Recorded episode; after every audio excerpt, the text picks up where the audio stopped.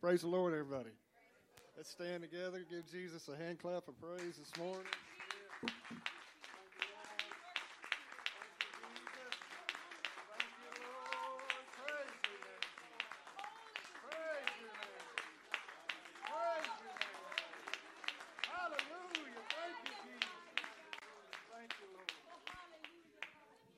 Praise God. Thank you for standing. You may be seated. This thing seems loud. Is it loud? It's okay. I won't be here long. It's good to be in God's house today with all of you. We look forward to another wonderful service. We got a Valentine baby in the house. Well, praise God. Come on, brother.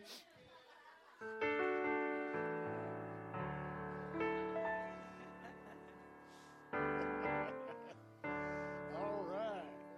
God bless you. Happy Birthday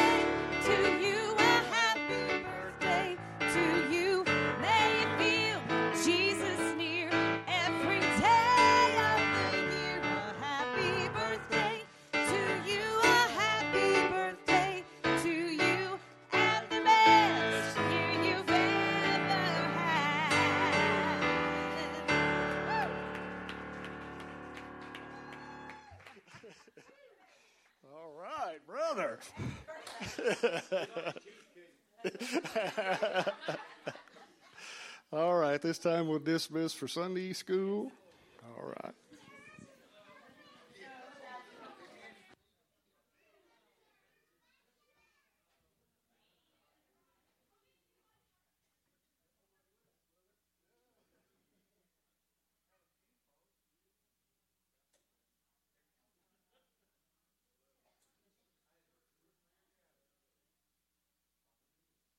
of them.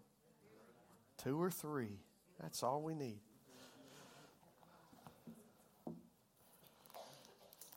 Y'all doing all right out there? Yes, sir. It's good to be back in the house of the Lord again. And I'm going to preach to the blue chairs today. oh anyways, it's uh, it's good to see all of you, and I believe God's going to do something special today, like He does, always does. I want to uh, I want to start today with this. Um, this message that I, I'm not sure that I, well, actually, I know that I will not be able to cover everything that there is about this subject, but I want to just pull out what we can um, with this. It's it's such a it's such a deep uh, subject, and there's so many uh, ways that we can approach it and teach on it and speak about it, uh, but the focus that I believe the Lord wants us to focus on today is holiness unto the Lord. Holiness unto the Lord. I know that we have heard holiness teaching and preaching most of our life, and if you've been around the apostolic church most of your life, you you have heard it a lot. And so I, I want to just kind of dive into this and see if there are things that we have maybe missed or misunderstood about holiness and the, the purpose for it. Because um, when we think of holiness, we, we usually think of standards or guidelines. You know, and I've heard people, I've had conversations with people. Uh, we're holiness. We're holiness, whatever whatever that means.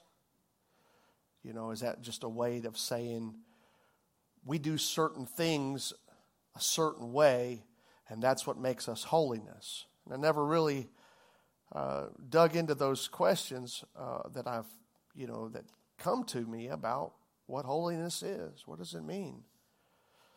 Um, Is it a bun- is it don't do this, don't do that? Stay stay away from here and there and well, you know, just stay away from everywhere. But why? Why why are there these rules that say to stay away from? Why are there these um, these teachings that say stay away, don't do that? And most of the responses that people have is because that's what I was told to do. That's what I was told to do, and that's why I stay away. And, and there is there is some principle for that. There is some principle for for staying away from from certain places and certain things. But I I, I don't know that we always look at that um, the way that we should look at it. And we're going to hopefully gain some understanding on this. Uh, 2 Corinthians chapter 6 and verse 17 is a passage that, that we have heard uh, most of our entire life. And, you know, if I had to ask you how many times have you heard people speak about this, quote it, you know, you would say, ah, man, I've heard this a long time. I've been hearing this. Wherefore, come out from among them and be ye separate, saith the Lord, and touch not the unclean thing, and I will receive you. Raise your hand if you've heard this preached a lot. I'll raise both hands. But why is our immediate response to holiness a list of rules or some dress code? I'm holiness because A, B, and C. I'm doing A, B, and C, and I look like this. You don't look like this if you're not holiness, you know. But it's always our appearance. Uh, our, and are we called to just separate from the world and do our own thing as long as we're following a list? And I can be, I can be holiness uh, because I'm, I'm doing these things, and that means I, I, can, I can kind of slack off a little bit. I can joke about being, you know, this thing or that thing. I can, I can joke about struggling with this sin and that sin. But as long as I'm following A, B, and C, I'm good because we're still holiness right? I've got the checklist out and I've, I've gone through and I have separated myself to God and I'm no longer around unclean things. I remember hearing, you know, a, a, preacher say this one time, and maybe you have heard it yourself: "Is I won't let sin sit on my pews."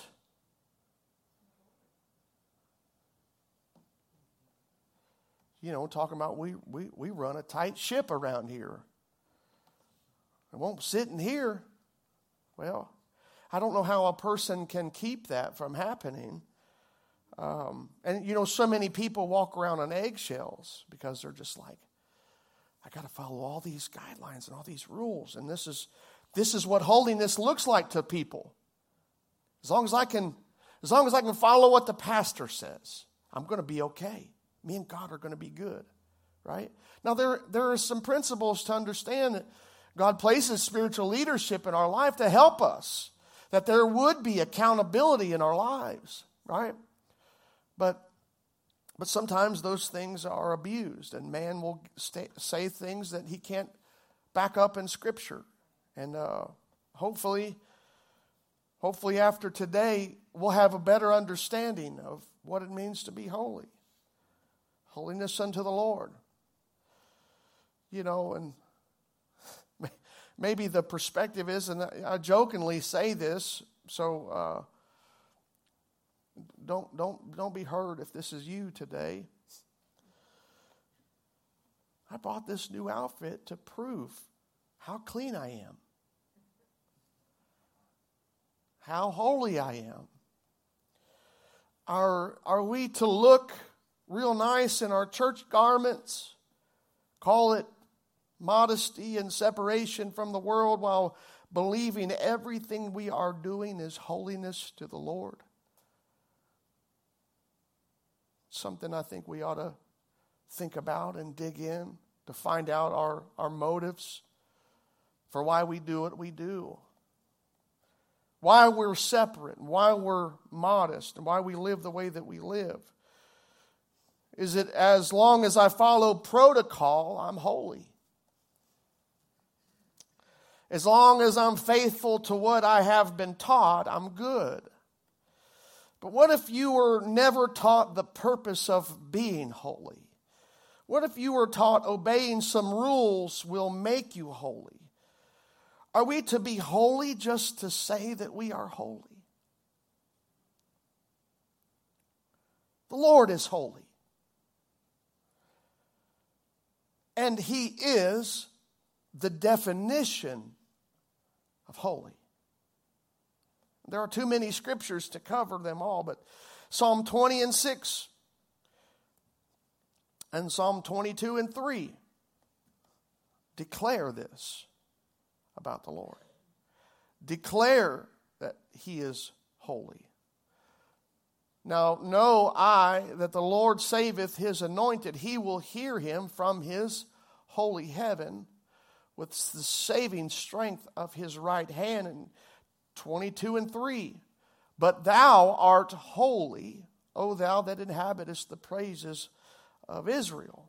Well, so both of these passages declare that he is holy and he, he, uh, he dwells in a sacred place that is holy.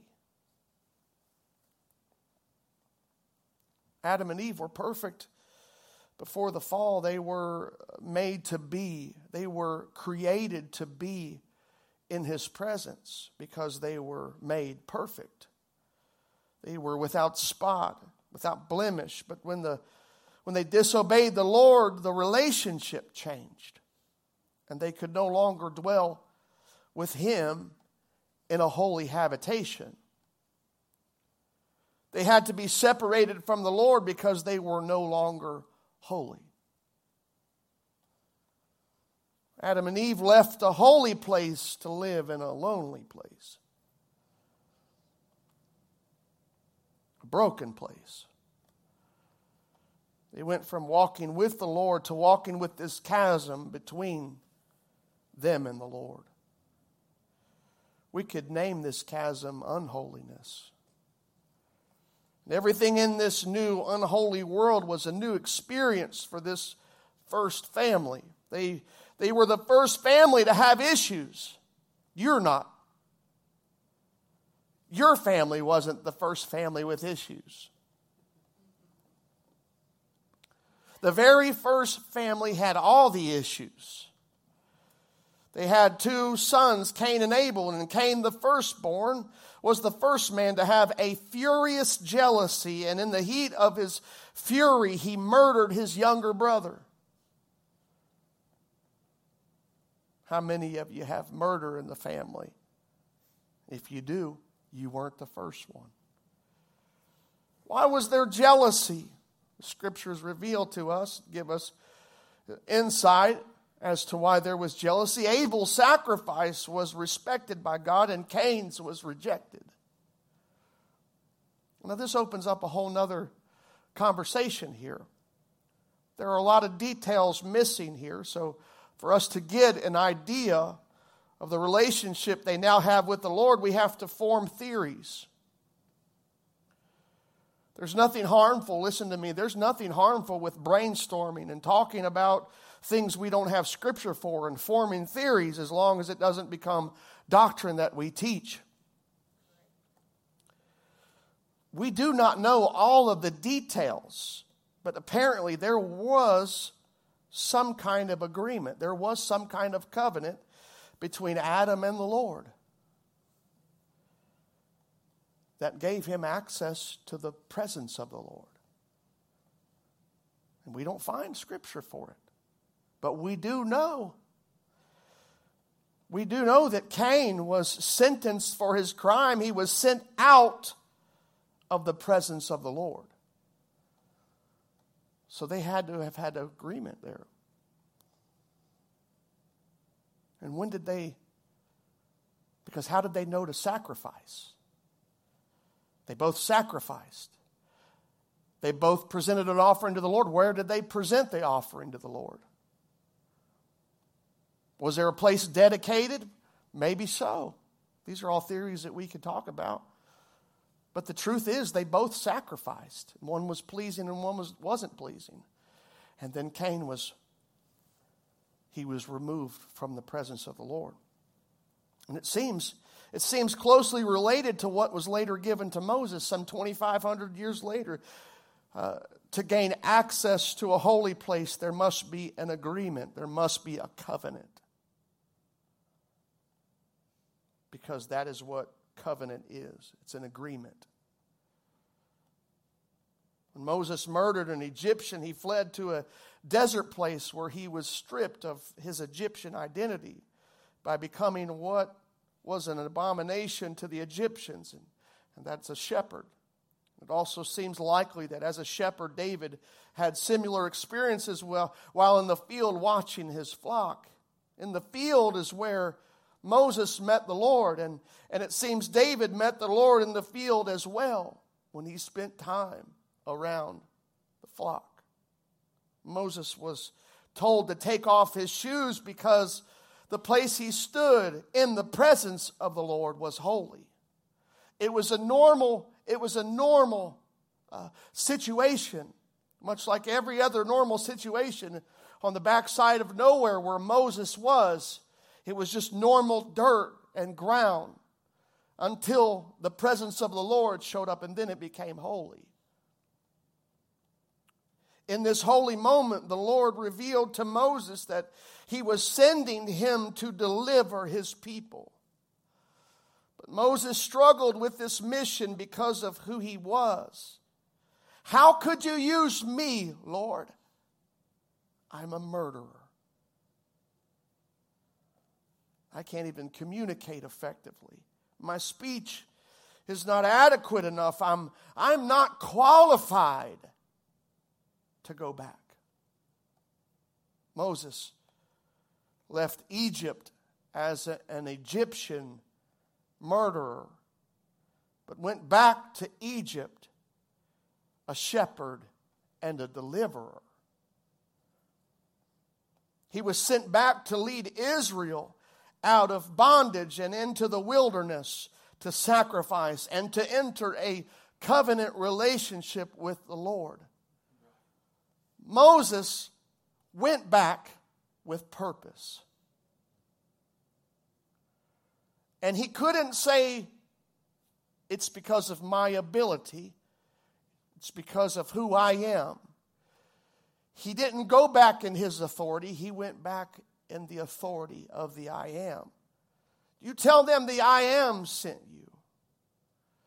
I, I mentioned this this morning to the brothers that were gathering for, for uh, Bible study. Could you imagine face, seeing or you know being being called to do this great this great thing and and to face all of the rejection that Moses faced when he went and stood before Pharaoh.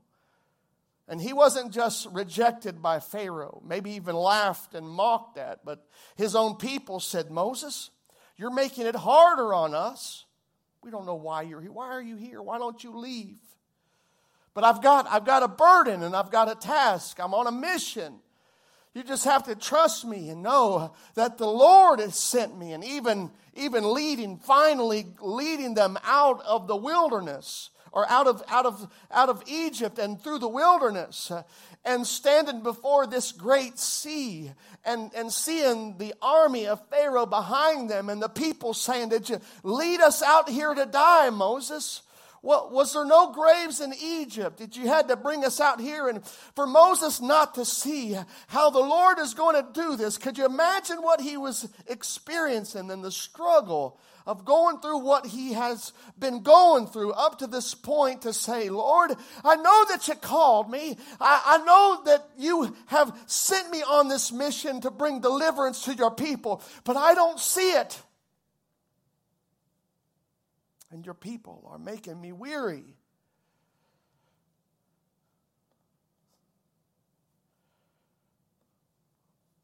The thought came to me when I was sharing this with with you all that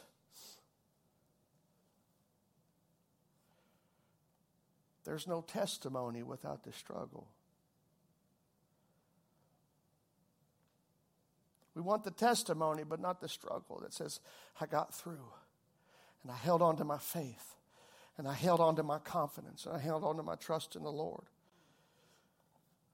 Because the Lord used, the Lord used Moses to separate his people from a world, from the world, and to establish a sacrificial system that could have been close to what Adam and Eve had. The Lord led his people out of Egypt through his relationship with Moses. All Moses could tell the people was, The Lord has sent me. The I am has sent me. It was through Moses' relationship with the Lord that all the power and all the glory came through his life and his ministry, right? It was through his relationship with God.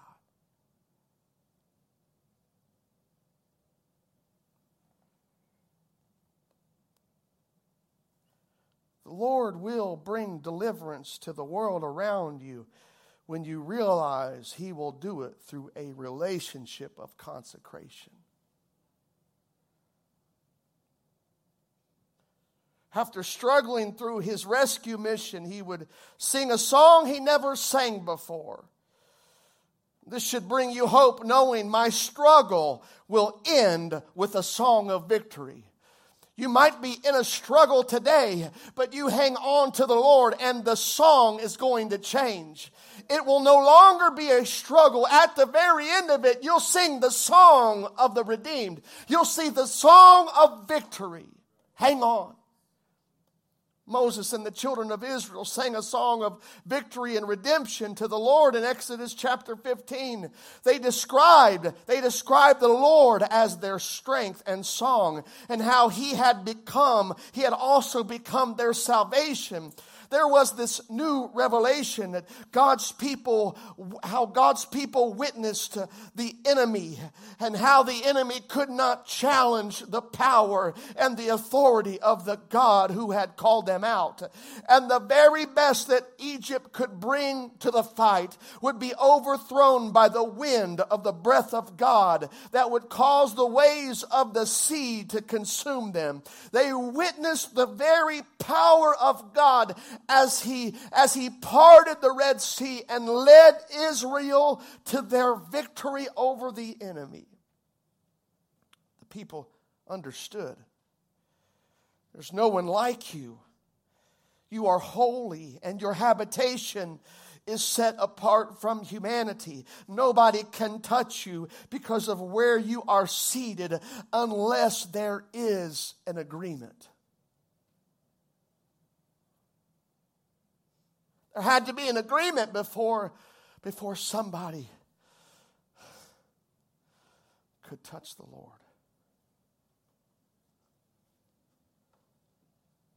Exodus chapter 15, verse 11 through 13. Who is like unto thee, O Lord, among the gods? Who is like thee, glorious in holiness?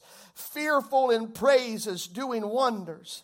Thou stretchest out thy right hand, the earth swallowed them. Thou in thy mercy hast led forth the people which thou hast redeemed. Thou hast guided them in thy strength unto thy holy habitation. Everyone say, unto thy holy habitation. The purpose for the separation was not just to separate, but to lead the people of God unto his holy habitation. Moses and all of Israel acknowledged that there was nobody like the Lord. Who is like you? Nobody. You are undefeated, undisputed. Nothing can stand against you. You have all power and authority, and we have seen it on display. But sometimes witnessing the power and the authority is not enough. Right after the greatest miracle that mankind had seen up to this point, they, they, they fell back into a place where they were like, What are we going to do now, God? We don't have any water. We're going to die. Moses, here we, we arrive at this place again. Moses, did you lead us out here to die?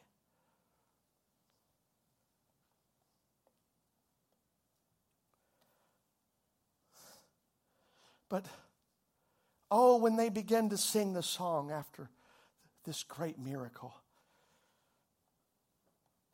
they recognize something that all the gods, all the gods of this world are powerless.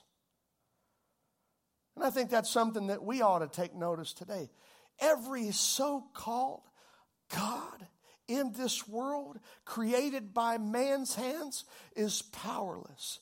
Everything that man can do has no power or authority. And, and Israel knew that there was only one who had power and authority. And he was glorious in holiness. He was set apart from every so called God of this world. Now we read this that the Bible declares Satan to be the lowercase g God of this world. But he is not the Lord's equal. The devil is not the Lord's equal. He is not even a contender. Why is he not a contender? Because he's already lost. There's no chance of winning ever. His fate is sealed, and the only thing he can do is try to persuade men to join him. The only thing the enemy can do to us is try to convince us, try to persuade us to join him in his fate and his destiny. He wants you to be a slave to Egypt. He wants your God to be your own belly, and He won't let go, and He won't stop coming back to see if there is just the smallest chance uh, that you are somehow uh, not satisfied with how God has led you. Is there some dissatisfaction in your life?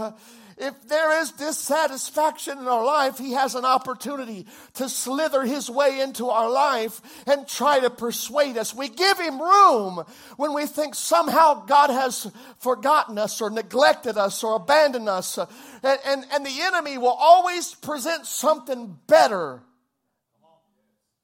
than our situation. Egypt will always call for your return and it will always remind you of the good things, the food that satisfied the natural man. Oh, but also trying to overshadow the spiritual bondage that comes with it.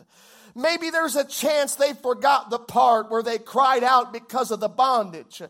Maybe if they can just visualize the leeks and the onions and all the vegetables and the meat that they had access to, the things that filled the natural man, they'll forget about the spiritual bondage. And maybe that's what the enemy tries to, he tries to advance his uh, agenda in our life uh, through our stomach, through our natural desires, that he, that we would become, that we would become people who would worship uh, our belly.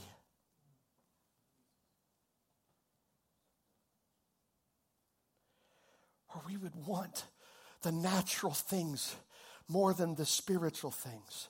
That we would settle with spiritual bondage as long as the natural man is satisfied as long as the natural desires are met. Uh, I'm okay with chains of bondage. I'm okay with the enemy destroying my family as long as my natural needs are met and I don't go without. Uh, sometimes I wonder if the Lord knows how to make a way for my natural needs because sometimes I feel like uh, I'm without.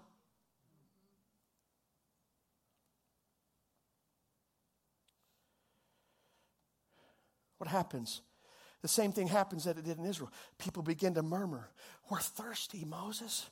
How are we going to survive? Listen, did you not did you not see the great things that God did to lead us up to this point? And somehow you think you're going to die of thirst. Somehow you think the Lord isn't going to provide. You watched the greatest miracle known to mankind at this point, and now you're wondering if He's going to provide water for you.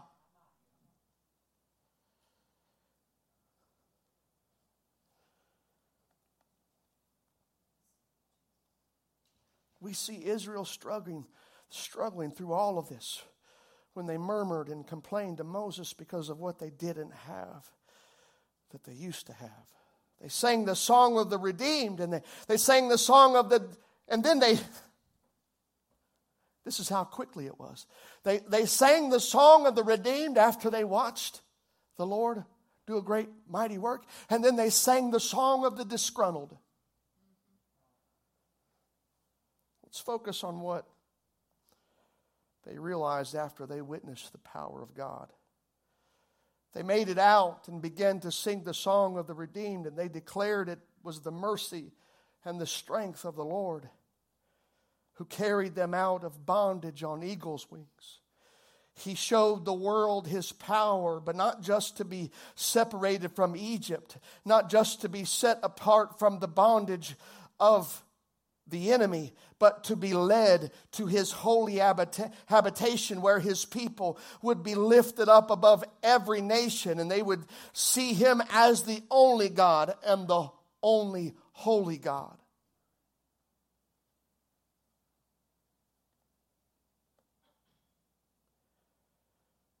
The word holy in the Hebrew is kodesh, and it means a sacred place or thing.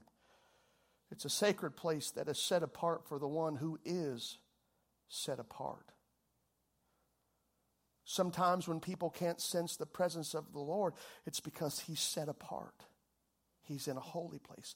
That doesn't mean that he cannot be detected or, or, or felt or, you know, or be impacted, touched by. We're going we're gonna worship the Lord today and he's going to move in this place and he's going to touch, he's going to touch people. And to some, he's going to feel so distant from. It's amazing how some people could be weeping tears in the presence of the Lord by the touch of the Lord, and then somebody in the back can be so disconnected and not know why so and so is weeping. I don't feel anything.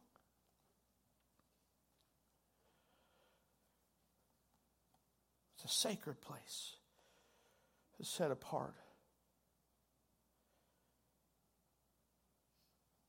So when we see this phrase, holy habitation, it's a place that's set apart. Habitation is nave, and it means in the Hebrew, and it means to be at home, a dwelling place. It's a holy dwelling place.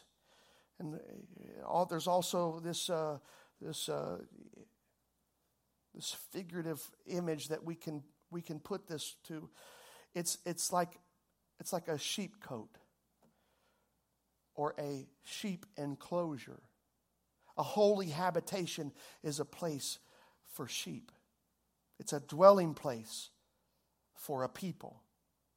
It's an enclosure that's set apart for holy God and a holy people, but they would have to be consecrated. They'd have to be sanctified, and this would only come by His glory. We're not sanctified, we're not holy by our own doing. There's not a set of rules that you can live your life by and be holy. When the call comes forth for us to be holy because He is holy, it's not a suggestion, it's a commandment. You need to be holy because I am holy. But the only way that you can be holy is by my glory. So you have to position your life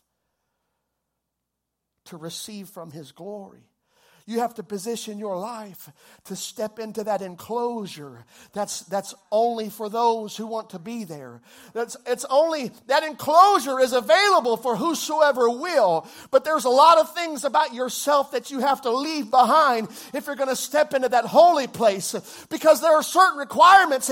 You got to have clean hands and a pure heart to get into that holy place and to stand before the Lord. So you got to get rid of that And it has to come through His glory. That's why, that's why I, I, you have heard me say we cannot make people apostolic. You cannot dress somebody up and make them anything. I, I, I, don't care how much extra clothing that you have at the house and how much you think so and so needs it, you can't make them holy. That's, that has to come from the work of the Spirit of God. It has to come from His glory. And if they never encounter His glory, they'll never be holy.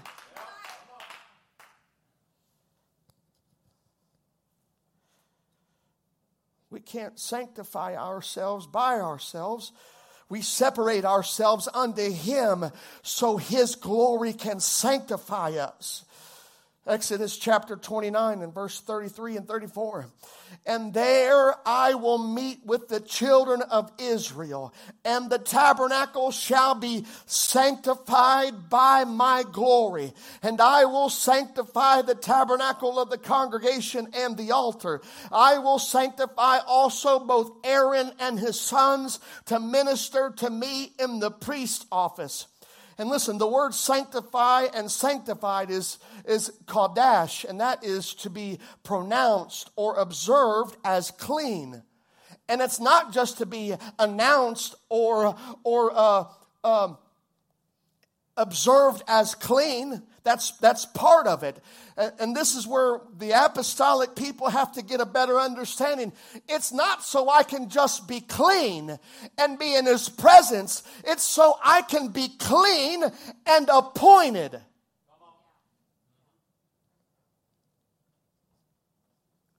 It's so I can be clean and appointed and consecrated that I can minister unto the Lord.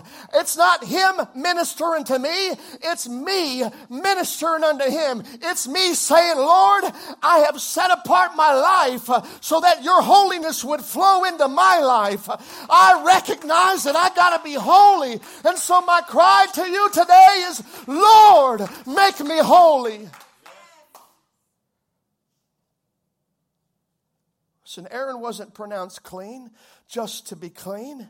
Nobody is pronounced clean just to be clean. We are pronounced clean and then appointed and consecrated. It was the glory of God that cleaned and consecrated and appointed Moses to serve. It was through that relationship. You cannot have a relationship with the Lord and not be consecrated and not be made clean and begin to be made holy. It only comes through relationship. We cannot profess him, we have to walk with Him. We can't ignore the call. We have to embrace the call. I've got to be holy. Why? Because He's a holy God. And if there was a separation between, between the ones uh, who received the, the very first breath of life, and man became a living soul, and man was perfect, but the one mistake they made landed them outside of paradise. If one mistake will land them outside of paradise, one of our mistakes will not go unjustified. We'll have to come to Him and say, Lord, I made a mess and I recognize for me to be right with you, I've got to do my very best to, to set my life apart, to, to stay in the enclosure where your holy habitation is. Exodus chapter 19, verse 4 through 6. Ye have seen what I did unto the Egyptians, and how I bare you on eagle's wings, and brought you unto myself. He doesn't just deliver us to, for us to be delivered, He delivers us to bring us to Himself.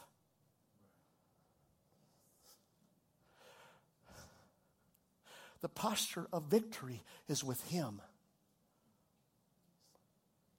Holiness is with Him. We don't, we don't get like a, the stars. Remember how you used to go to Sunday school get the stars for all the reading that you did? Little gold foiled stars that you got to put. And then if you didn't do it, you're like one of the ones that didn't get to put the star up on the chart. Well, that's not how we, we get to live for the Lord. It's like, Lord, I got a star today. I did this much and I did that much. And you know, you've, you've heard me say this before, and I'm not saying this to try to make anyone feel, feel like that they don't know the Lord. But listen, a lot of what we do inside of the church, we call service unto the Lord. Right? We, we say, hey, we're going to have service today. But when we show up, what do we actually do for the Lord?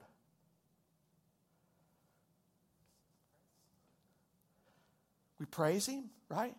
We worship Him. We help others, right? Or, or we don't help others, or we don't praise Him, or we don't worship Him. We can come and sit through service and think we've done Him a service somehow. But, but here's what can happen, and I think this has happened, you know, in our generation. We've seen it. I've seen it myself. Where, where our only focus, our only focus is what the Lord will do for us when we show up and we call it service. Lord, how crazy is that? Lord, I'm coming to serve you, but I'm only here for what you're going to give me. Like, that's not the agreement that he established with people. He told Moses, Take off your shoes. The place where you're standing is holy. Moses was afraid to look he, but he was intrigued by what was happening.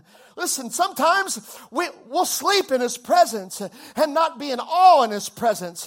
Oh, because it's only about what he's going to, and I'm not excited yet, so, uh, so maybe, maybe I'm not getting what I need. Instead of me, Lord, crying out, I want to stay in your holy habitation. I don't want to veer too far from this enclosure. I don't want to look at the gate at what's keeping me in. I want to look at the gate at what's on the other side of it and say, Lord, thank you for delivering me.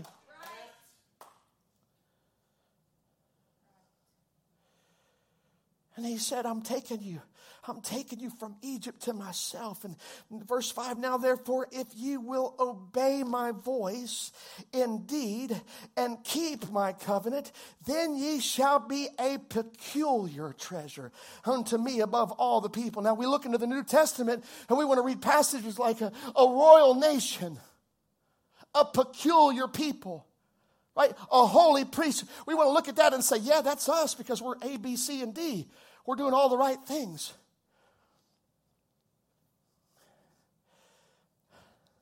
But can I be a peculiar treasure if I don't obey him? If I don't keep covenant? He said it's after you obey. It's after. It's after after you obey my voice, after you say, I'm going to keep covenant, then ye shall be a peculiar treasure unto me above all people. For all the earth is mine, and ye shall be unto me a kingdom of priests and an holy nation. I've got a holy people. Uh, I'm trying to take my people to a place of holiness, a, a holy habitation. You can't define it, you can't get there on your own terms. You've got to obey God. We've got to obey God then ye shall be a kingdom of priests and a holy nation. These are the words which thou shalt speak unto the children of Israel. Moses, Moses and Israel declared in song this, the reason for the Exodus, and that was to lead his people from the house of bondage to a sheepcote set apart for himself so he could look after his sheep, and the sheep would love him and look to him, and he would love them and provide for them and protect them from their enemy. And all his power to deliver his people to himself, I don't believe it was ever so he could control them. and for a pastor to stand behind the pulpit and try to control people, not even God Himself will do. Listen, we can't be enforcers we can't be enforcers. We have to, we have to push uh, for people to be obedient to the voice of the Lord and for his commandments. Uh, but I can't control you. If I don't like how you're walking, I've got to do my best to, to give you the commandments of God and let him deal with you. And if you can't do it, I can't force you to do it. If you don't want to be holy, you're not going to be holy. If you don't want to stay in that enclosure, you won't stay in the enclosure. But if you want it, you'll look at the commandment of the Lord and you'll say, That's what I want. That's what my desire is. I want to be holy.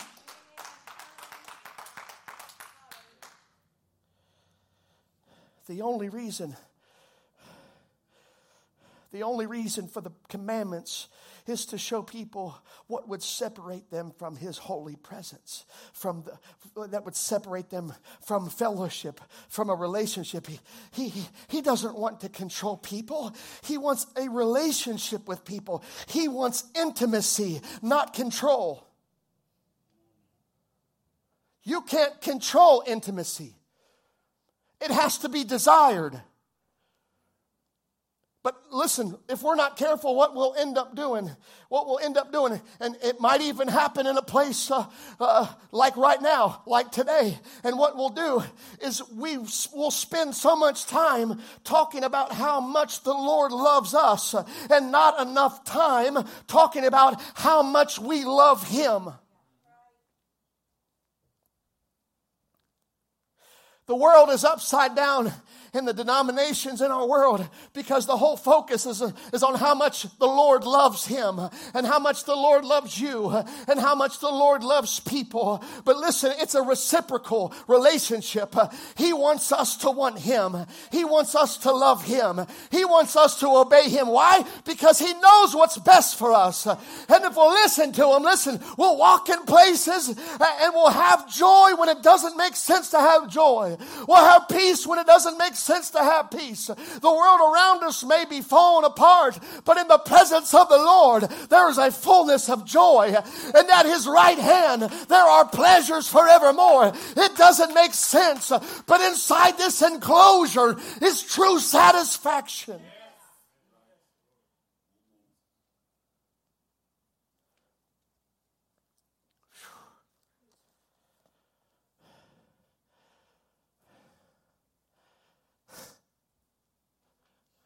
Lord, you love me, don't you? Yes, it's obvious. It's obvious. And we got scripture. For God so loved the world that he gave, right? He gave his only begotten son that whosoever believes in him shall have everlasting life, right? As long as, but it, has got to go beyond confession where I say the Lord loves me and so I confess that I, I believe him. It, it has to go to, I love you, Jesus. I love you. And we can say that we love him. Why? Because the scripture revealed to us we love him because he first loved us. And because he revealed love to me, I can love in return. It's not a one sided relationship. From the old covenant to the new covenant, it's still an agreement between two people, two parties. It's between God and his people. And we have to say, Lord, I love you. As much as you love me, I love you too. Thank you for loving me. Thank you for saving a wretch like me. Thank you for giving me life and purpose. Thank you for satisfying the longing my soul. Thank you for giving me another opportunity to stand on my feet and say, I am redeemed.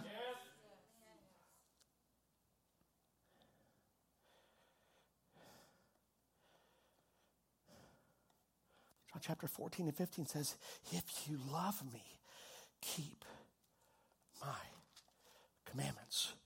We can't say that we love him without saying, I'll keep your. I'll obey what you said.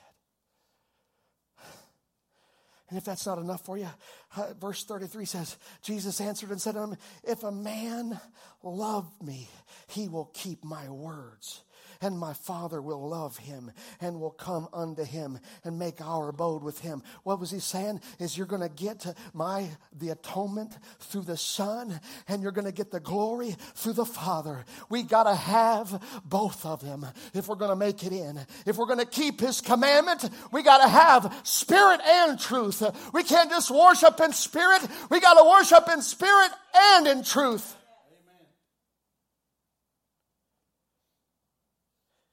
Verse 24, he that loveth me not keepeth not my sayings, and the word which ye hear is not mine, but the Father's which sent me.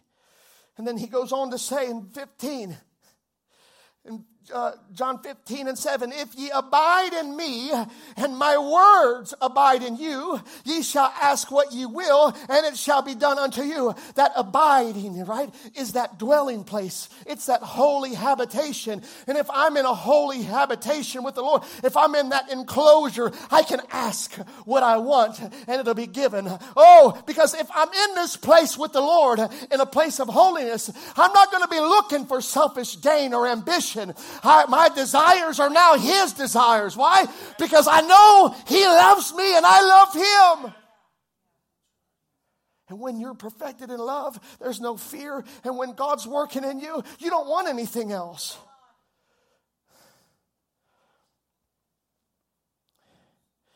Verse 8 Herein is my Father glorified, that ye bear much fruit. So shall ye be my disciples. As the Father hath loved me, so have I loved you. Continue ye in my love. And the verse 10 If ye keep my commandments, ye shall abide in my love, even as I have kept my Father's commandments and abide in his love. And then he goes on to say, You are my friends you're my friends. In verse 14, you are my friends if you do whatsoever I command you. I can't be a, a friend. I can't be a son. I can't love God without making sure I meet the agreements of the covenant. Because that's what the agreement is. The agreement is his commandments. And when you step into that covenant relationship, what you're saying is, I agree to the terms, Lord, that I will have no other God before me. You're the only one. That I will not lust for what my neighbors have. I will not covet. I will not lie. I will not steal. I will not murder. I will not do all of these things because I want you. And I want to make sure that I stay in this place with you. You have my heart.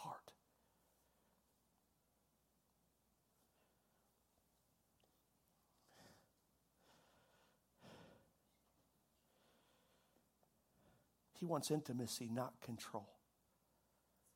But for people who are unclean, they would need to be made clean before there could be a relationship. Well, I can just start a relationship with him and be clean. That's simple enough, right? As simple as it sounds, there is one caveat. You must follow the voice of the shepherd. Jesus said, My sheep know my voice. John 10 and 4.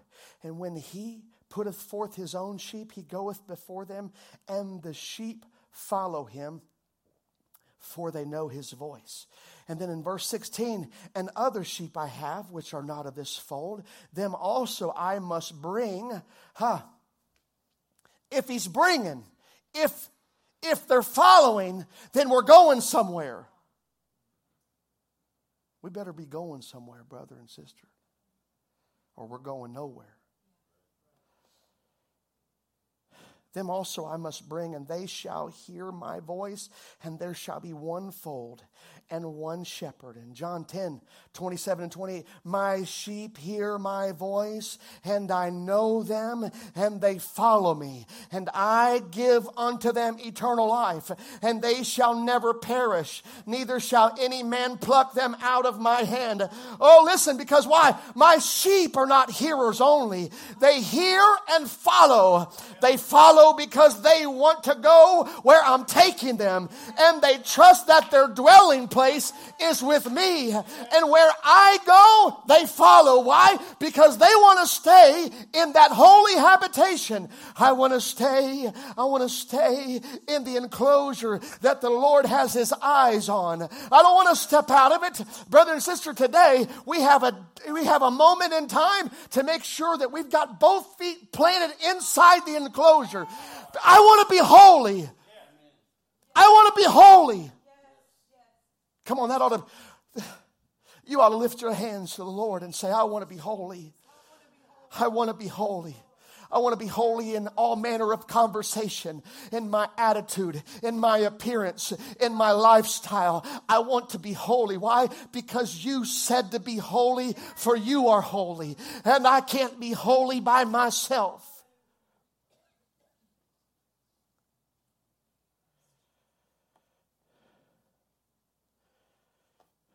And listen, they will go.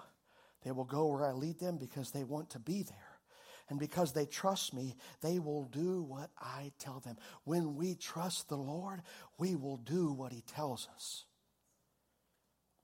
Because they want to stay. Because we want to stay in the holy habitation. And they know I love them and have predetermined parameters, but don't want to control them. He has predetermined parameters, but He doesn't want to control us. He wants us to make that decision. I choose you, Lord. I choose to stay. Listen, if He tells us to repent and be baptized in the name of Jesus Christ, I don't want any other name. I don't want any other name. You can keep the titles. I want the name that brings remission. If I've got to be buried once, I want to be buried in the name of Jesus. Why? Because the scripture tells us that's what brings remission. It's the name of Jesus. It's the power in the name of Jesus. It's the same power that Peter said, Silver and gold have I none, but such as I have. Listen, I got the power of Jesus. I'm in a holy habitation with God Almighty. And what He did for me, He will do it for you. Such as I have, give I unto thee in the name of the Father in the name of the Son, in the name of the Holy Ghost. Well, only if that revelation brings you to the name of Jesus. Because it's in the name of Jesus. Uh, every knee will bow and every tongue will confess that the name of Jesus is the name that is above every name. Let's stand. I, I know, I know the Lord is here. And I know He's among us today. And I know that He wants to do a great thing today. Now, if we will, if we will approach our worship and our praise, not to just check some box and say we did it today, but to say, Lord, I love you because you first loved me and I'm, I'm bringing this love back. And I'm going to show my love through my praise and adoration. But I'm also going to show my love with, Lord, what do you want me to do today? Is there something you want me to do? Because I'm here to serve. I'm here to serve you, Lord. I'm living my life as holiness unto the Lord, uh, service unto the Lord. Today we have an opportunity to serve the Lord in every aspect of our life through our worship and our praise, but also through our service to God Almighty. Amen. Let's take a few moments here greet your brother and your sister, and let's come back into the service ready to lift up the name of the Lord.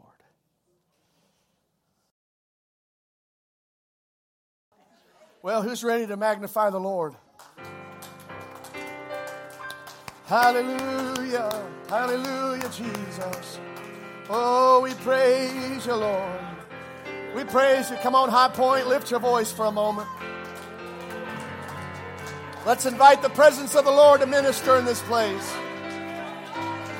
Let's surrender our life and tell the Lord we're here for you, God. We want this relationship to grow, mighty King. We worship you. We magnify you, God. We put everything outside of our mind. And we're here today, God, to draw closer to you. And your word declares, His word declares to us that if we make if we make the initial movement to get to Him, He will move to us. If we draw nigh to Him, He will draw nigh to us. If I step out and come to Him, He steps out and comes to me. No matter how you look at it, today is the day to step out and to watch the Lord step in. If you are willing to step out today, He'll be willing to step in today. If you need a touch from the Lord today, step out in your praise and He'll step into your situation. If you need Him to do the miraculous, uh, step out in your praise and He'll step into your situation. And the glory of God will begin to descend in this house upon the praises of his people. If there are people who are willing to build him a dwelling place uh, with their praise and worship, he will descend upon those praises. And that's what we're going to do here today. We're going to lift up his name. And if you'd like to give your offering to the Lord, we're going to give you an opportunity to present your offering, but listen, let's do more than just present a monetary gift. Let's do our best to represent how much we love Him with our praise and worship. Amen. Let's worship Him. There is no shadow that has ever overcome your life, and there is no that could ever stand against your might. You are.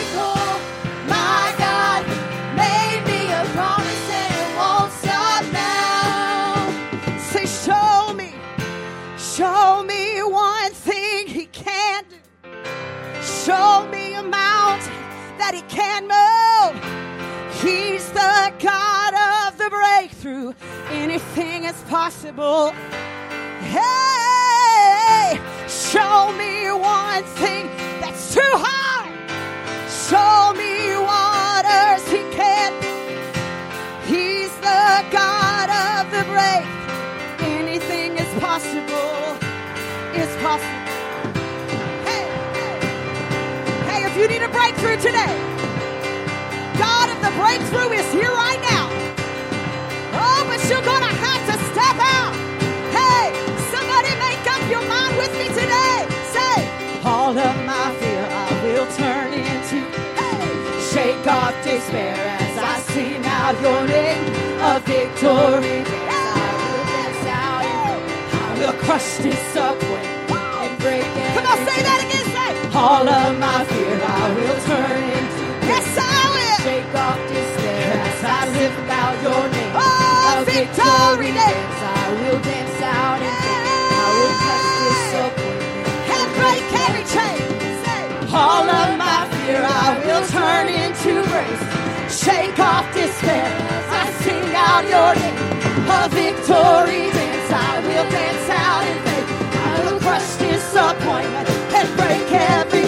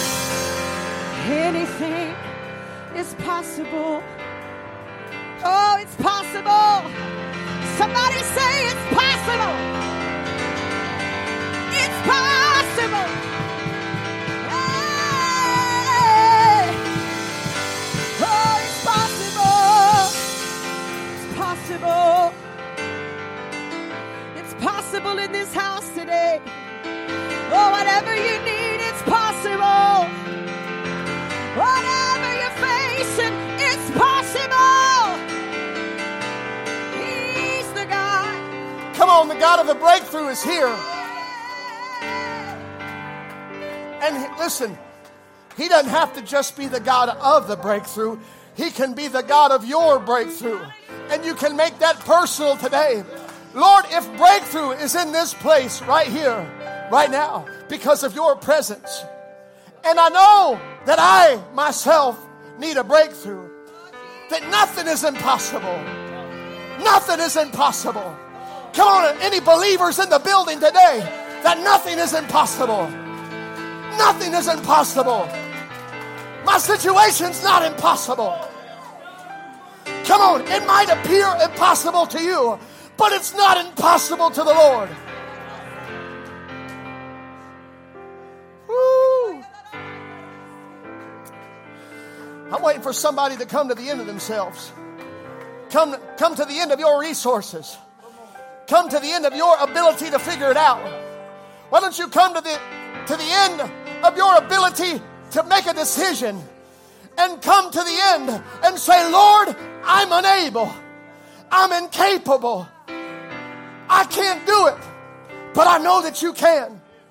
And so here's my life. I'm positioned in my life for you, for you, for you to bring the breakthrough needed, for you to bring the miracle needed, for you to bring the provision needed. It's not going to come from my own ability or power or my own hand. It's going to come from your presence, God. It's going to come from your glory.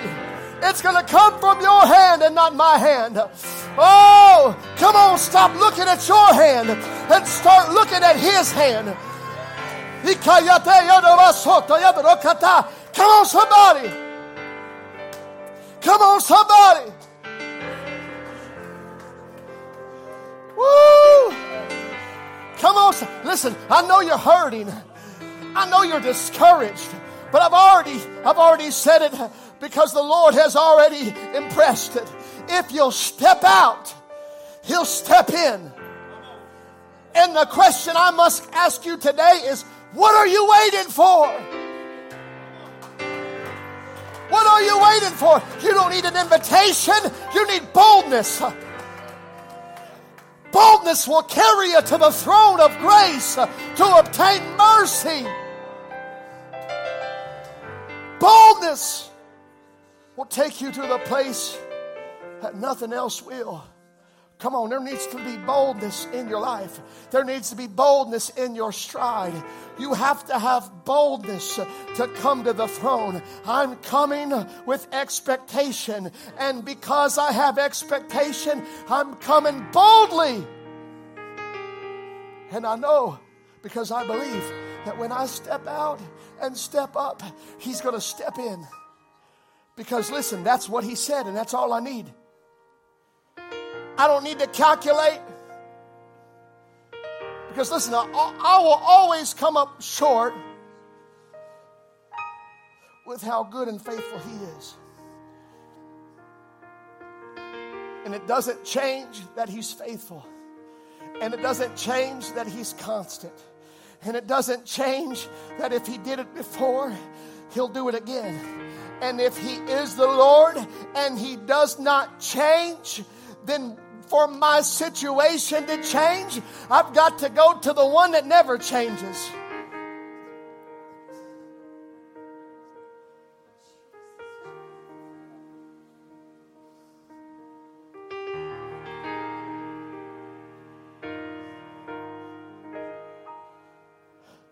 The doctor said it's not going to change. Come on, your peers tell you it's not going to change, brother.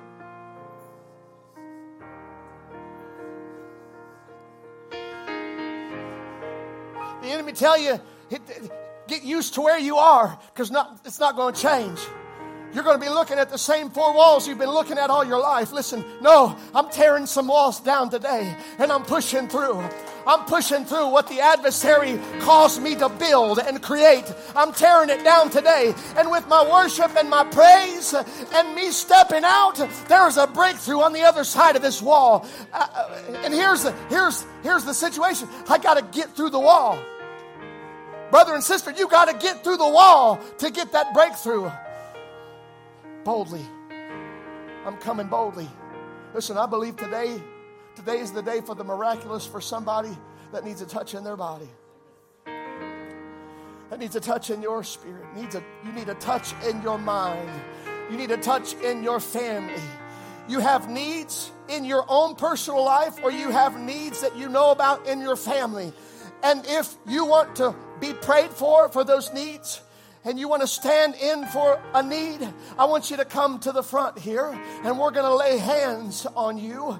And the Bible says that if we lay hands on the sick, they shall recover. And we're going to pray the prayer of faith and we're going to believe for God to make a way in this impossible situation.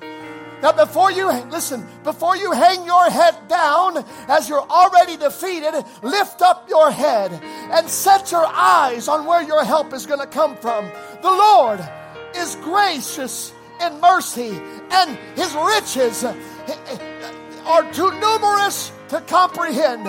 And today is the day that the Lord is going to make a way because I'm looking up. Church, let's pray and let's look up. Let's look up for our brother and sister and let's believe for the miraculous. You are my strength. Strength like no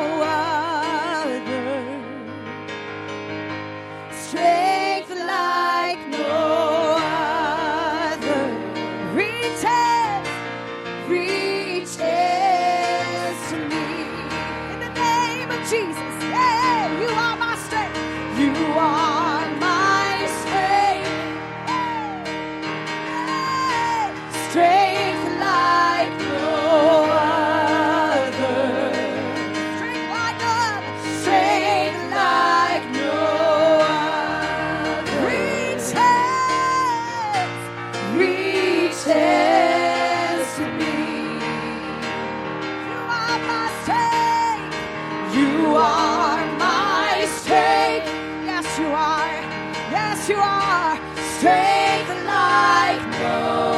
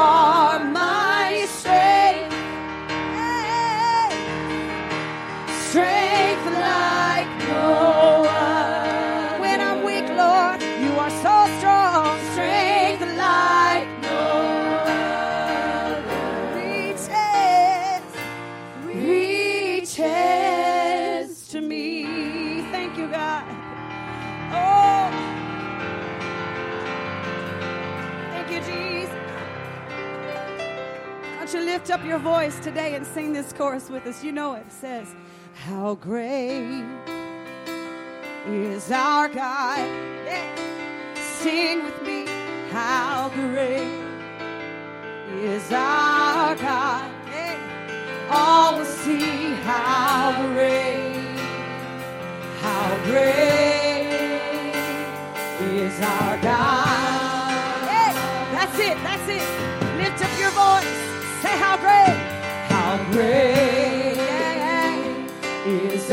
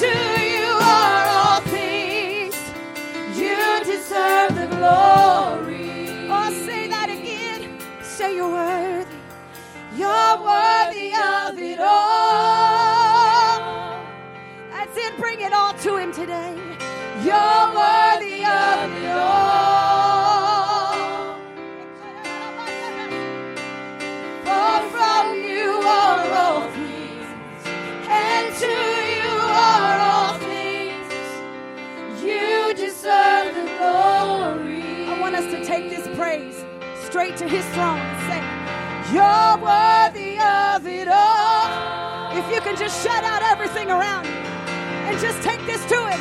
You're worthy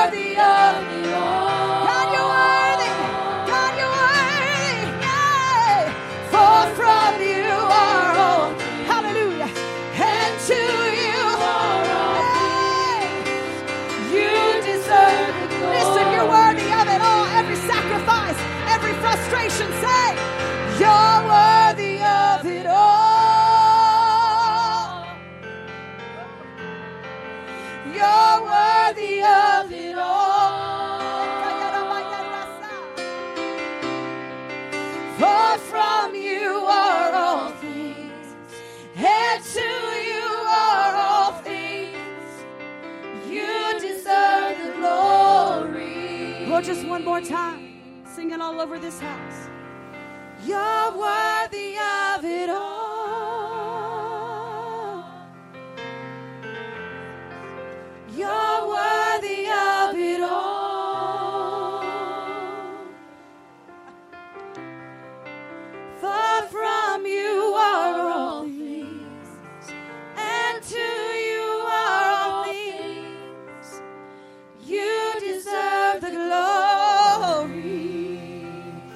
Thank you, Jesus. Hallelujah. Hallelujah. He's worthy of it all.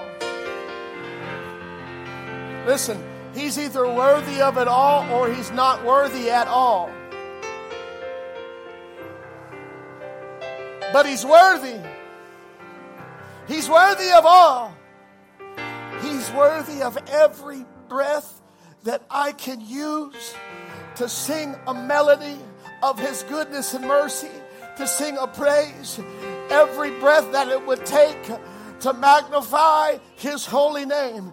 And every step it cost me through the pain and the trouble. Listen, he's worthy of it all. He's worthy of everything I suffer. He's worthy. Even when I'm facing the, the most challenging thing of my life, and I can't find a breath to praise Him. Listen, He's still worthy. I still owe Him all. I still owe Him praise. I still owe Him my life. Listen, He laid His life down for me.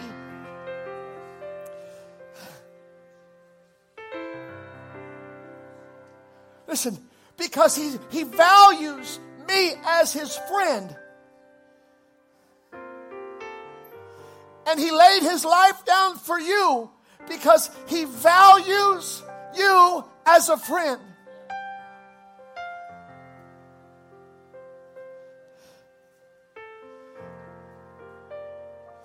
He sacrificed himself. He gave his life. He stood in my place as my substitute sacrifice so I could be free and so I could be healed. And not just me, but you. Under the sound of my voice, he took the stripes for your healing. He, he, took the, he took the crown of thorns and the nails in his hands and the nail in his feet. He took it all for you. And the scripture says it was the joy that was set before him, is what caused him to endure the cross. Uh, it caused him to endure to the end. Why? The joy that was set before him was I'm bringing freedom. Through my death, others will live. Through my sacrifice, others will live.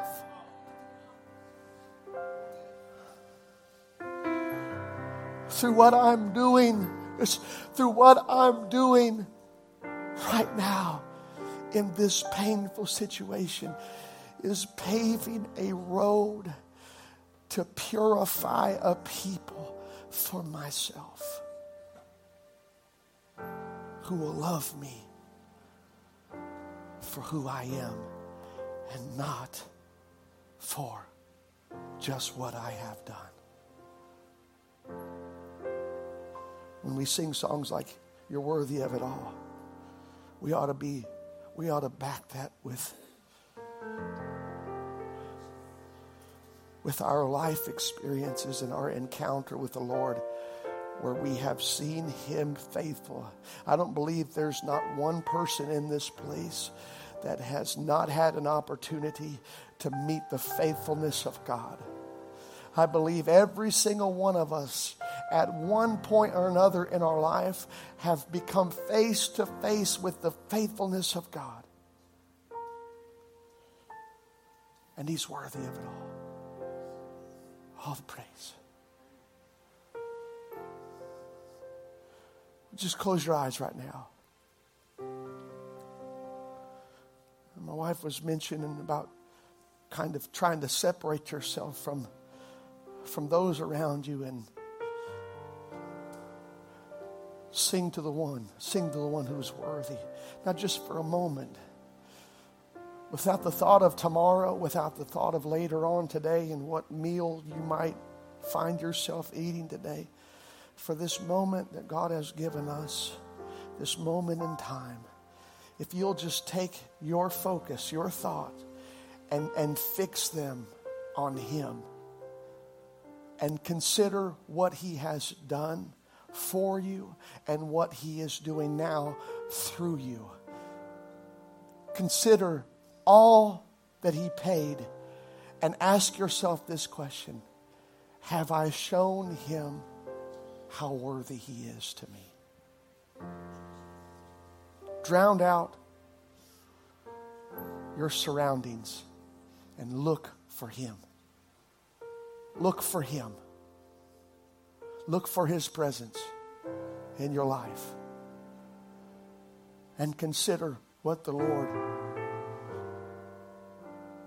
wants to show you, wants to speak to you, wants to make plain to you today in His presence. Maybe the Lord wants to reassure you that you are right here in a place in the hollow of his hand, and nobody can snatch you out. Nobody can remove you. You're in a safe place, you're in a protected place. And I've got you. Recognize in your own life right now that He has you. He has you. You're not beyond Him, you're not beyond His reach.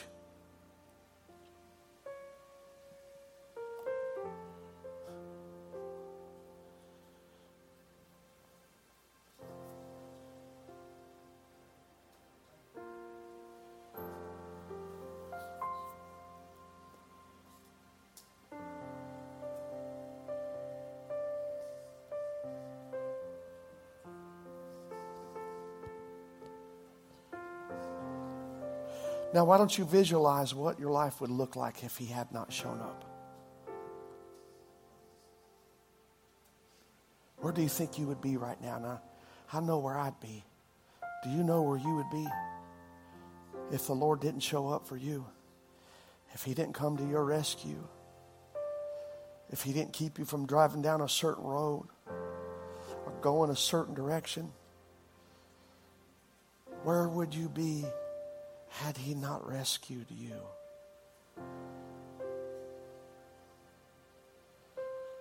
My gratitude, my gratitude.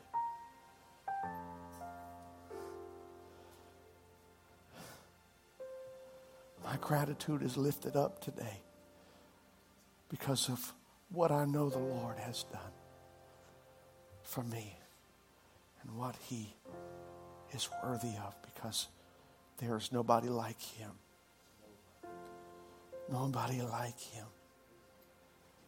Nobody like the Lord. The songwriter said, I searched all over. Couldn't find nobody. I looked high and low.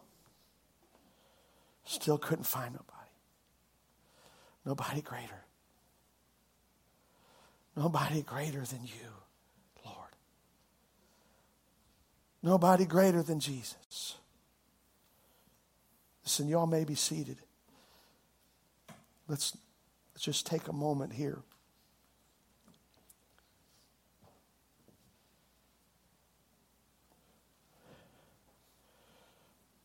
and focus on the Lord. He deserves our reverence. He deserves it. He deserves it. Our reverence.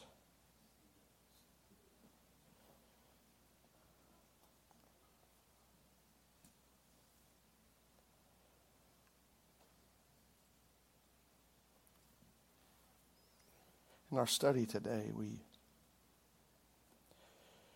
we were talking about the holiness unto the Lord and how the Lord calls he calls all of us into a relationship, into a fellowship with him where he where he loves us and protects us and provides for us, and we love Him. It's a, it's a reciprocal relationship. I love Him because He first loved me. And I know that God is trying to lead His people into, into a place of intimacy.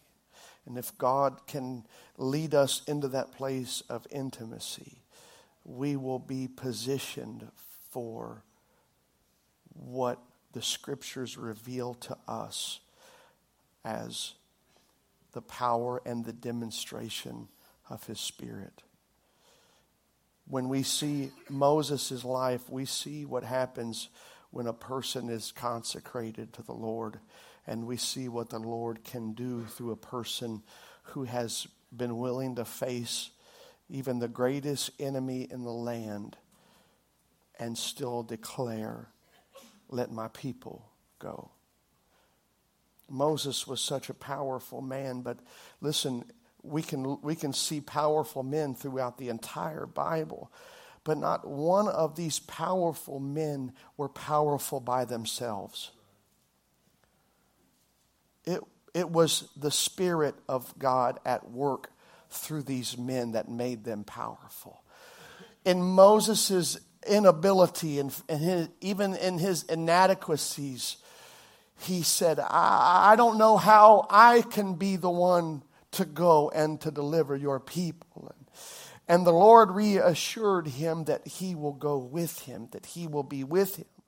And then that is the constant message that we see th- throughout the Old Testament is fear not, don't be dismayed. Don't let the armies around you that are forming all around you, don't let them don't let them cause you to cower in fear. I will be with you and I will be ready to fight. You don't have to fight. It's not your strength and your power. When you show up on the battlefield, it's not you, it's Him. None of us are fighting the battles that we're fighting by ourselves. We're fighting with the Lord. We just show up and agree with Him that there is no weapon that will form that will ever prosper. That what I see forming before me, I know is empty and hollow, and it will not, it will not rise up to hurt, and it will not bring defeat. I am under the protection of the Lord, and if He said it will not prosper, it won't prosper.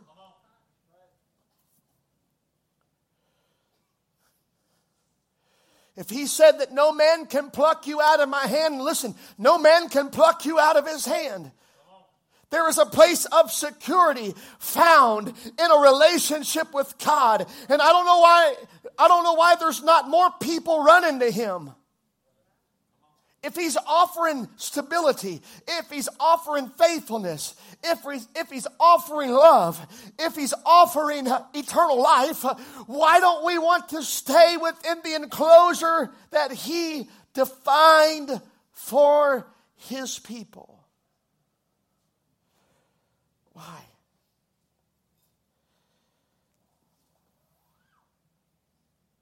sometimes it's hard for us to make the right decision because we don't always know what's the best decision for our life. We don't know what the best decision is for our family. And so we kind of we kind of make decisions based on what we think is best, right? But the Lord knows what's best. He doesn't have to process it through a, a, a series of, of, of, of attempts a series of failures. He just, all he has to do is look a certain way. And if we'll look that way, he'll take us. He'll take us to the place we need to go and the place we need to be. And this all comes through our relationship with the Lord. Relationship. I know that we have, I know that we have relationship. We have a relationship with the Lord. Now, I'll ask a rhetorical question. How many of you believe you got the better part of the deal in this relationship? Because you recognize you don't really have much to offer. And where he found you, man, I, I don't have anything, you know. But I think sometimes our praise, our response to his presence declares to him, You got the best part of the deal, Lord when you got me.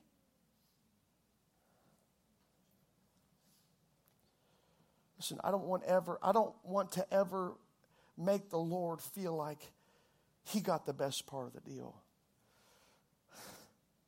And I know that I can't measure up. But listen, he expects us to go through the process of measuring up until we come to the fullness, until we come to that measure, until that work is completed.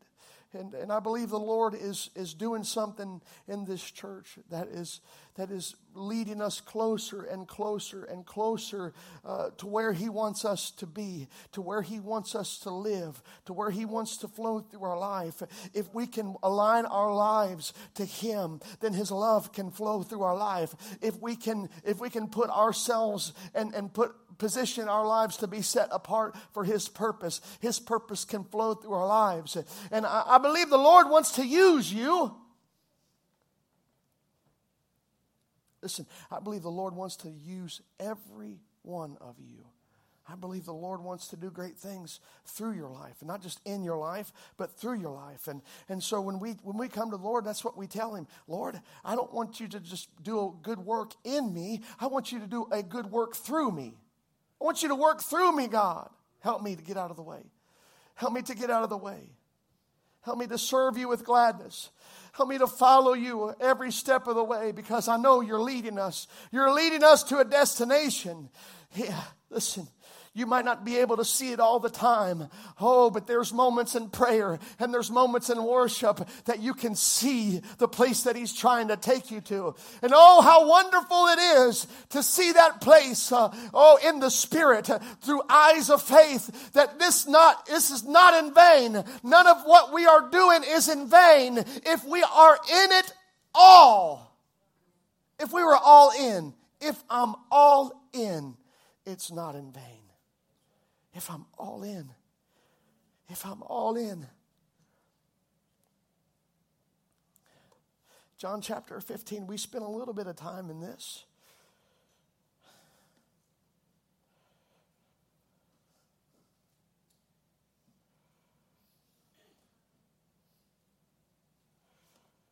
I am, verse 1, I am the true vine, and my Father is the husbandman.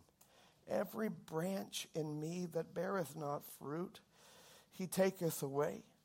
And every branch that beareth fruit, he purgeth, or he prunes it. Right? He he prunes. So the fruitless, the fruitless branches are cut out, but the fruitful branches are still pruned. They still have to go through a pruning process. Why? So they can produce more fruit.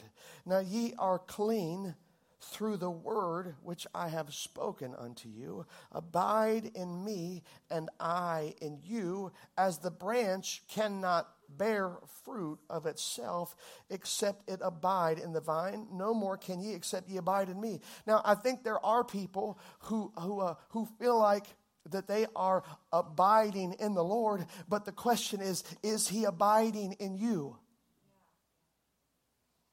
We have a tendency to just be one sided in our relationship with the Lord. For people to just be one sided, to be focused on what they want and what they can get out of it. And listen, I, I can find myself in that same place where, where I just show up and I say, Lord, my life is a wreck. I need you to help me get out of this. Salvage this situation. I need your help. I, and you know, sometimes it's only, He only hears our voice when there is an issue in our life.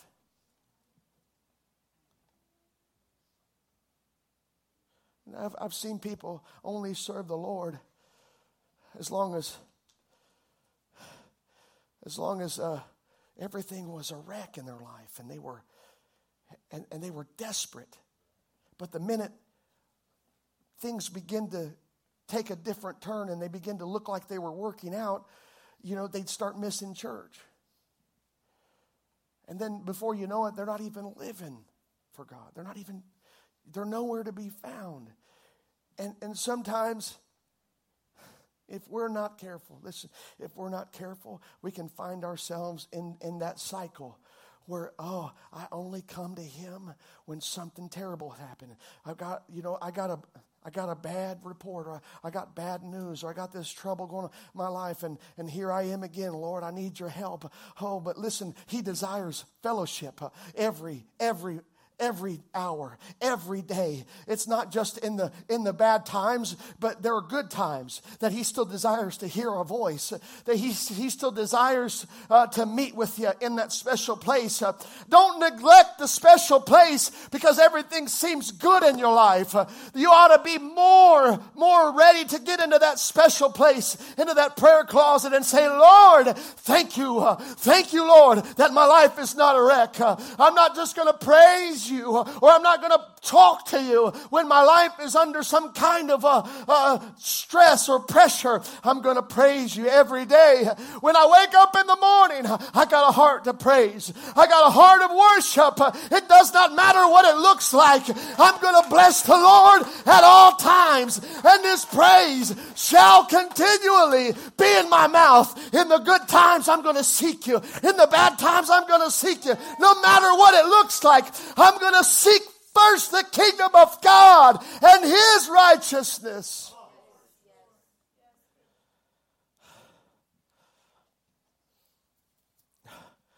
Shake yourself loose. Shake yourself loose. Shake yourself loose from the cycles of despair.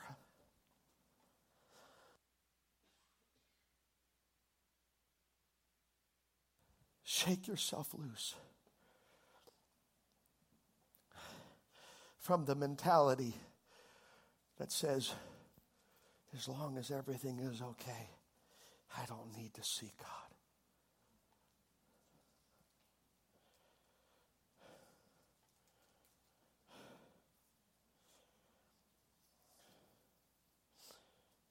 I am the vine, ye are the branches, he that abideth in me, and I in him, the same bringeth forth much fruit.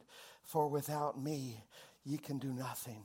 Listen, without Him, there is not one thing that we can accomplish. We can't be good. We can't be clean. We can't be holy. We can't be right. There is not one thing that we can do without Him.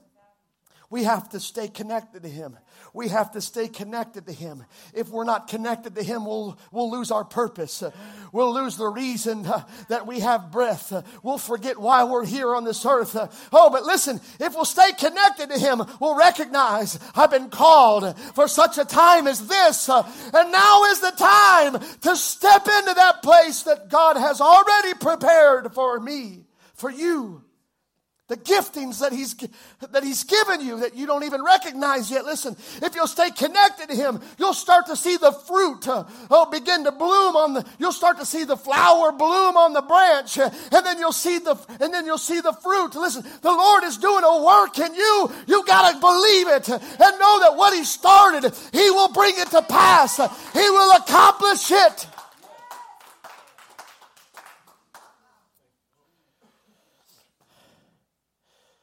Recognize that you can't do anything without Him.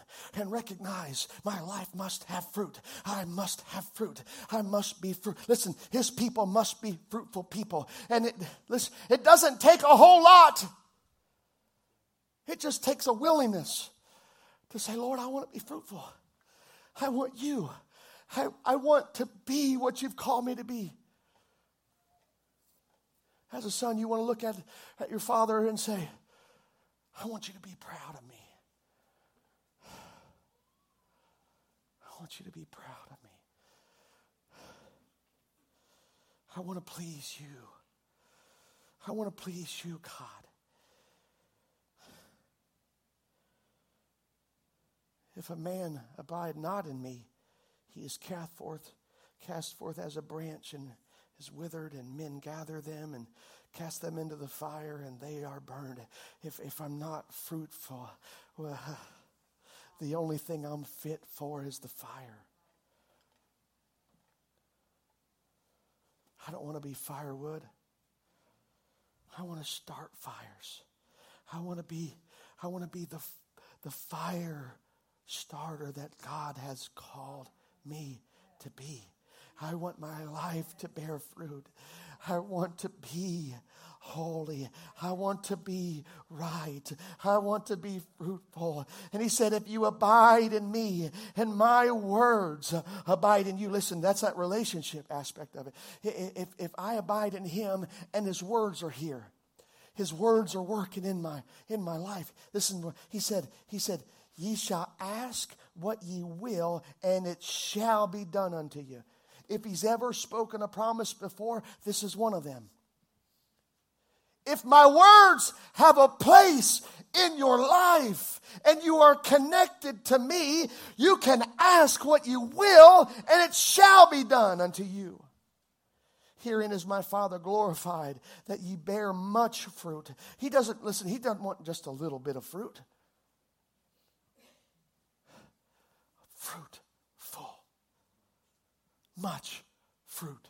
Much fruit. So shall ye be my disciples.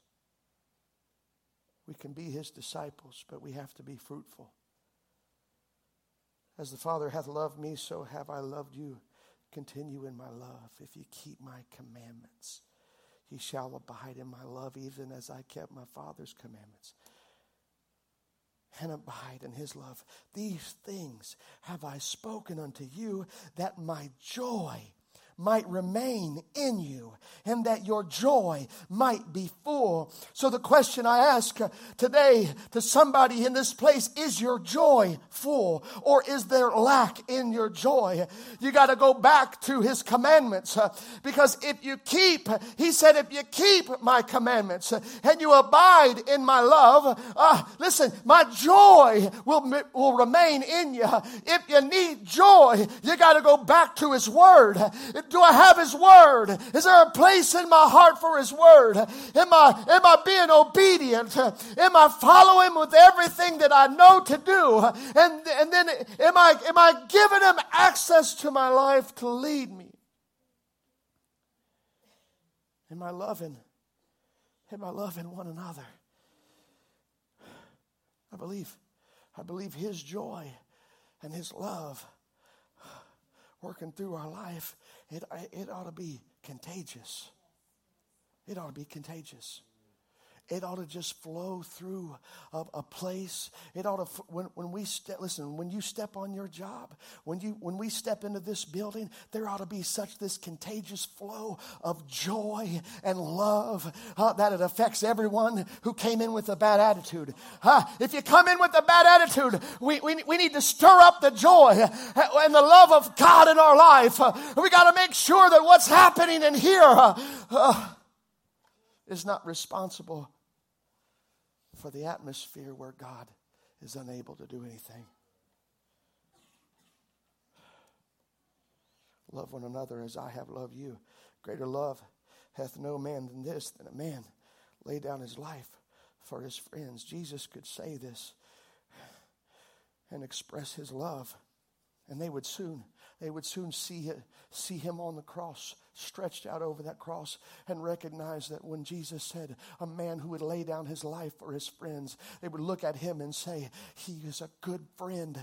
And uh, those that scattered because they were fearful, those that left, that fled and left him, uh, would be ashamed. I haven't been a good friend to him, but he's been a good friend to me.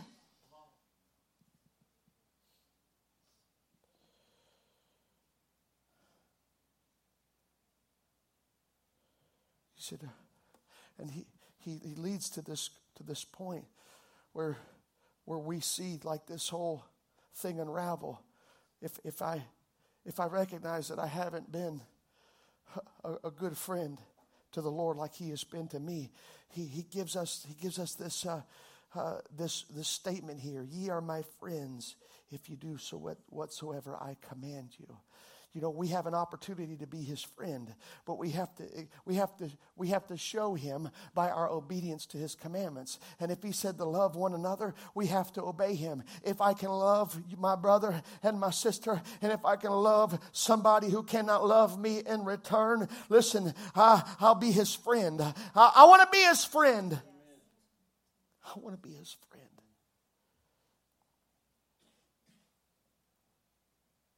Henceforth I call you not servants, for the servant knoweth not what his Lord doeth, but I have called you friends. For all things that I have heard of my Father, I have made known unto you.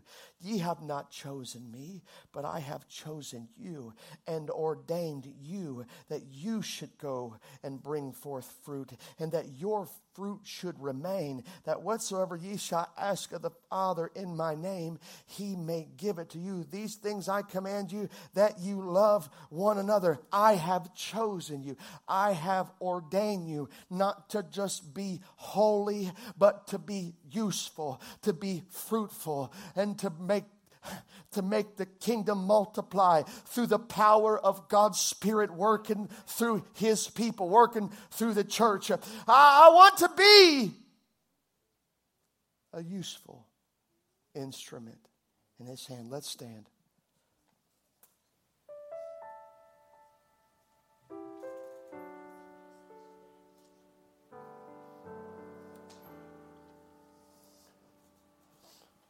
Maybe Maybe you're here today.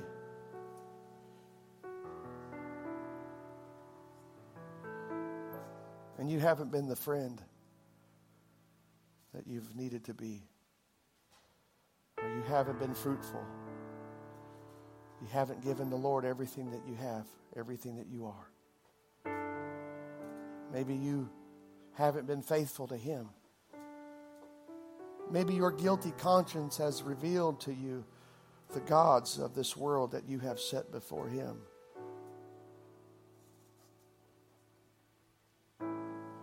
I believe these are the things that the Lord shows us when He visits us in moments like this, where He begins to show us what we have given ourselves to. And one of the most intimidating things in a person's life is to acknowledge that in front of a room full of people that I have placed something else before the Lord. That my guilty conscience I, can be seen as I walk to the front to confess what's been missing in my life and what I have failed to do. Every every footstep that you take when you deal when you're facing that shame and that guilt and you make your way to the altar to find your strength and your hope is worth it. Every step that you take and every eye that sees you taking that step shouldn't keep you from what the Lord has for your life. If He has His arms open wide, who cares whose eyes are on you? Who cares what you've done? Who cares what you've missed? How, how big you've messed up? It does not matter. What matters is that there is a loving God who is ready to meet with you.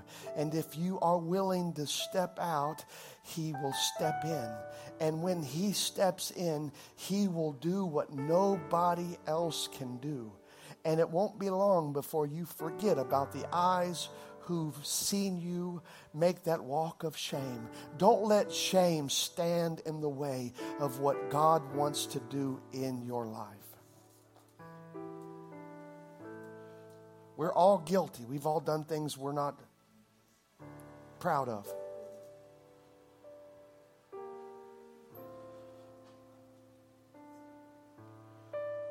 And the Lord can meet you here and help you recover and restore your life.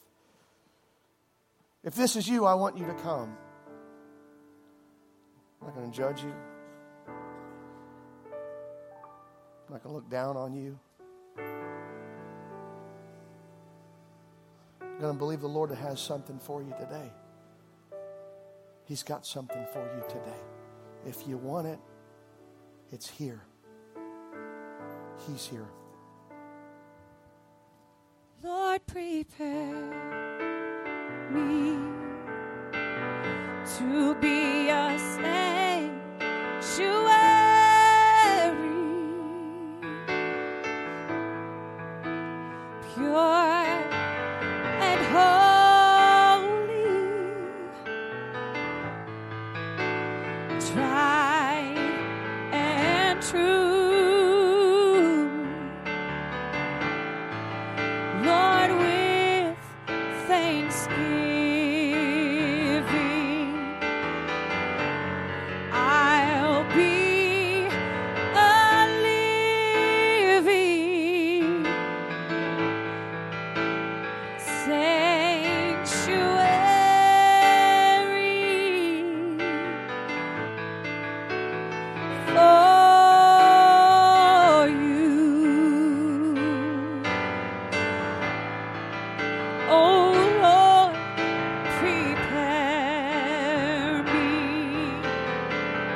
to be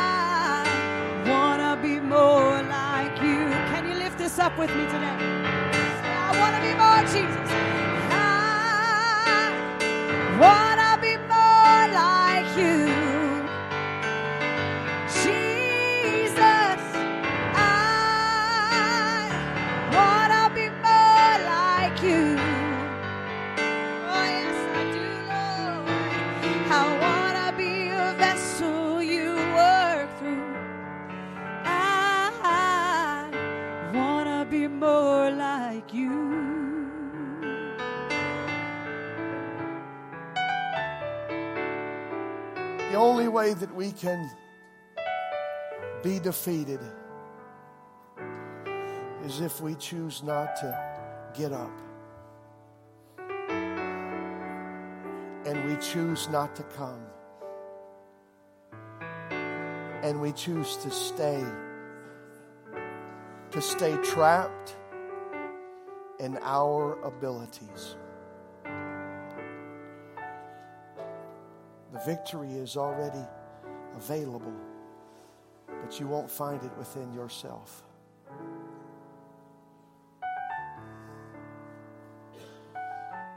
I'm thankful for every victory that God has seen me through, every battle, every trial that I have faced, and been strengthened by, by the testimony on the other side of the struggle. When you when you're when you're struggling through what you're struggling through right now, just know this that there's coming a day that you'll taste victory and your testimony will be powerful to whoever hears what the Lord has brought you through.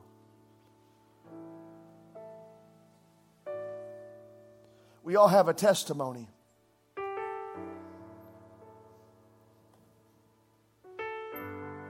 Many testimonies that that ultimately become one big testimony. Everything that we endure is building a testimony in us of how good and faithful the Lord is. And through every victory that we face, there's a memorial that is built. I want to look back and see the memorials in my life and not see the places that I was defeated. I want to see the memorials of victory where God came through once again and I held on to Him. Brother and sister, we have to hold on. Hold on. Hold on. Hold on to the Lord, and He's going to see you through.